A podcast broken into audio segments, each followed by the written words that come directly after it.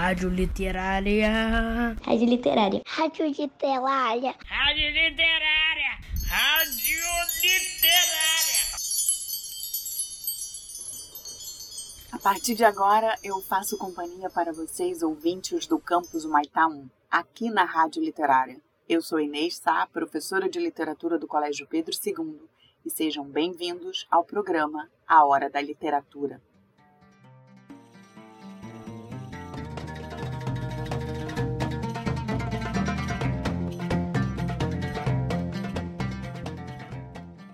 No episódio anterior, Aladim, filho de um modesto alfaiate, um costureiro, chamado Mustafa, vivia apenas com sua mãe, pois seu pai já havia falecido.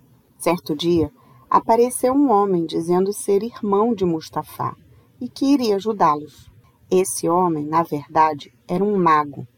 Ele levou Aladim até um lugar, fez uma mágica e Aladim teve que descer por um subterrâneo que se abriu. Aladim devia pegar uma lâmpada, e ele pegou, mas não deu ao mago, e este o trancou no subterrâneo.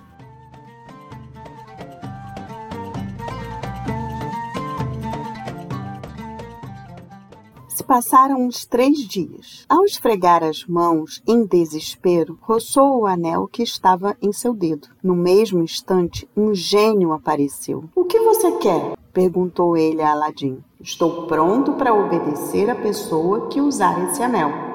Quero voltar para casa, respondeu Aladim. O gênio desapareceu e Aladim encontrou-se ao ar livre apressando-se para chegar em casa. Sua mãe o recebeu com carinho e lhe preparou uma boa refeição. Aladim contou à sua mãe toda a aventura e depois dormiu por todo um dia e uma noite. Quando acordou, estava faminto, mas não havia provisões nem dinheiro em casa. Sendo assim, Aladim decidiu ir ao mercado vender a lâmpada Enquanto a lustrava para deixá-la brilhante, uma nuvem de fumaça saiu do bico dela, subiu até o teto e se solidificou. Um gênio colossal apareceu. Eu sou o gênio da lâmpada.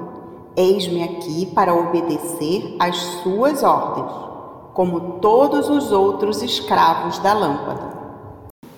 Temos fome, Traga-nos comida, pediu Aladim. Imediatamente o gênio desapareceu. Um segundo mais tarde, voltou trazendo doze pratos de prata repleto de comidas refinadas. Depois ele evaporou numa coroa de fumaça e entrou pela lâmpada. Assim que os alimentos acabaram, Aladim e a mãe foram a um ourives vender a prataria e assim puderam viver por muitos e muitos anos, até que restou a eles apenas a lâmpada mágica.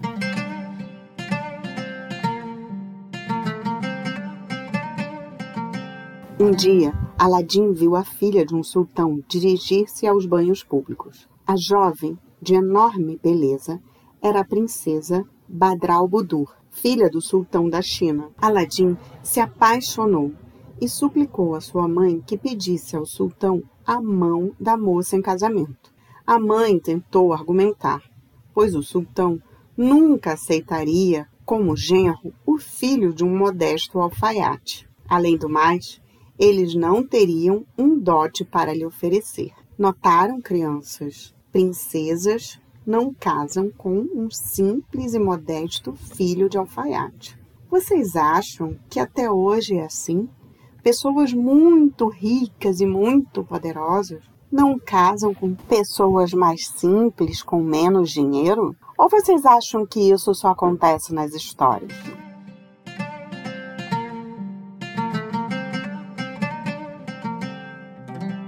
Mas Aladim insistiu e disse à sua mãe: Você poderia lhe oferecer as frutas que eu colhi no Jardim das Maravilhas eu soube pelo joalheiro que são, na verdade, pedras preciosas. A mãe se deixou então convencer e colocou as pedras em um vaso. Chegando ao palácio, na sala do trono, avançou com o vaso repleto de joias. Inclinou-se diante do sultão e fez sua súplica. Ó oh, Senhor, eu venho da parte de meu filho, Aladim. Ele viu sua filha, a bela princesa Badral Budur, está perdidamente apaixonado. Ele me enviou para pedir-lhe a mão dela em casamento. A mãe depositou o vaso junto ao trono e retirou o pano que o cobria. Qual não foi a surpresa do sultão a ver as pedras preciosas que cintilavam, iluminando a sala? Ele então respondeu: Diga a Aladim que eu lhe concederei a mão de minha filha sob uma condição: de que ele me ofereça quarenta grandes pratos de ouro maciço, cheios até a borda de pedras semelhantes a essas, trazidos por quarenta escravos.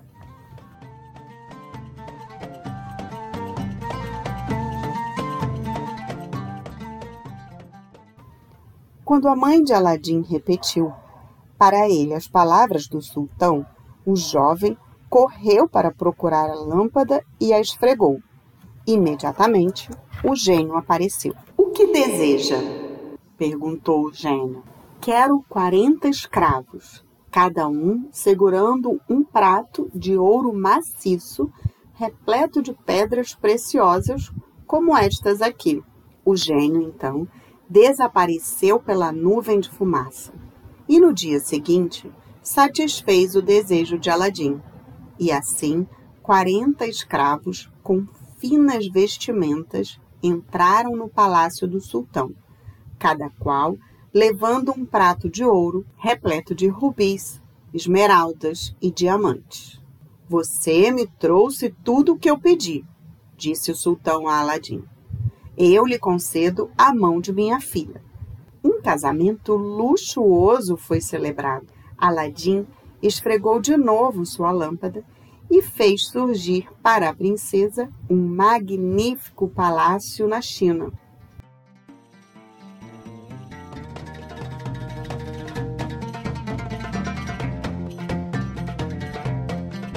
Já tinham se passado muitos anos. O mago acreditava que Aladim estava morto, mas utilizando seus poderes mágicos, descobriu que ele ainda vivia. Tinha descoberto o segredo da lâmpada e, graças a isso, tornara-se rico e estava casado com uma princesa. Sabendo disso, o mago partiu para a China, onde mandou fabricar uma dúzia de lâmpadas. Então, ia e vinha diante do palácio de Aladim, propondo aos passantes trocar suas lâmpadas velhas pelas novas. Certo dia, Aladim tinha saído para caçar.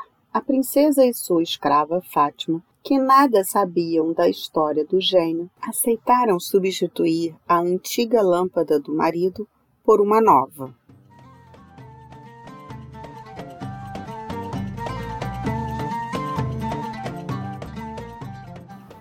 O mago, satisfeito com sua astúcia, esfregou a lâmpada. O gênio apareceu e o mago ordenou-lhe que transportasse para o Marrocos o palácio de Aladim e a princesa, para que ele então pudesse se casar com ela.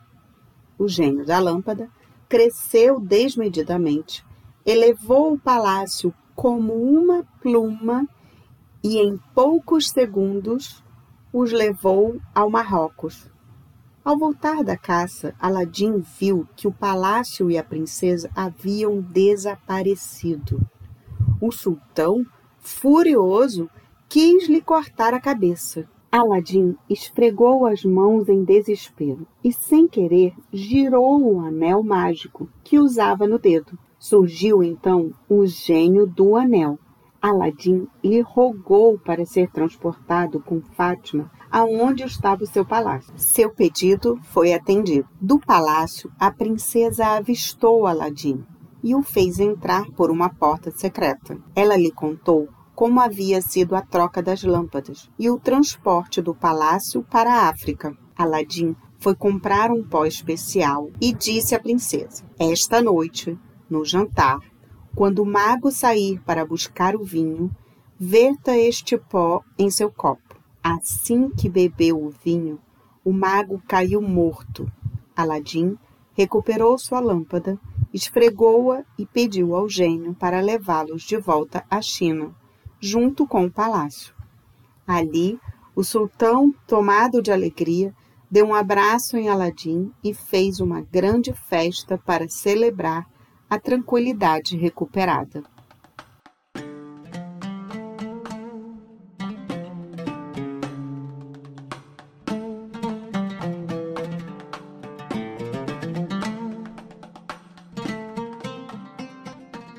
E aí, essa versão é igual ou diferente do que vocês já conheciam? Digam-me. Ah, preciso também perguntar uma coisa para vocês. Se vocês fossem um Aladim, o que pediriam para o gênio da lâmpada? Quero saber. Crianças, não saiam da sintonia poética da Rádio Literária e aguardem a próxima história das Mil e Uma Noites. Fiquem aqui comigo, sintonizados no programa A Hora da Literatura.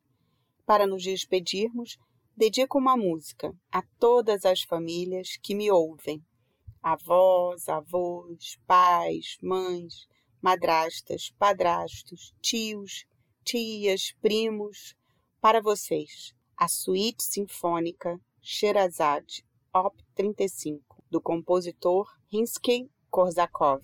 Um beijo, pessoal!